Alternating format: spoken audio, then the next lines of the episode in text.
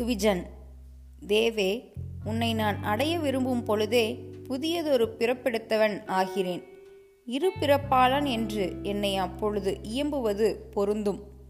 ஓரிடத்தில் புதிய மாளிகை கட்ட விரும்பினால் அங்கிருக்கும் பழைய குடிசையை அழித்தாக வேண்டும்.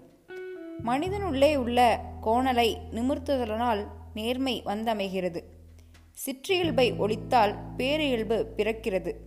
முன்கோபமும் பதைபதைப்பும் பொறாமையும் தற்பெருமையும் கசடும் நிறைந்த பழைய மனிதன் போனால் அவனுக்கு பதிலாக அமைதியும் பொறைமையும் பணிவும் தூய்மையும் நிறைந்த புதிய மனிதனாக அவன் தோன்றுவான்.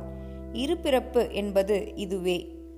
கவி தன்னை அறிந்தால் தலைவன் மேல் பற்றுள்ளது பின்னையொரு பற்றும் உண்டோ? பேசாய் பராபரமே. தாயுமானவர்.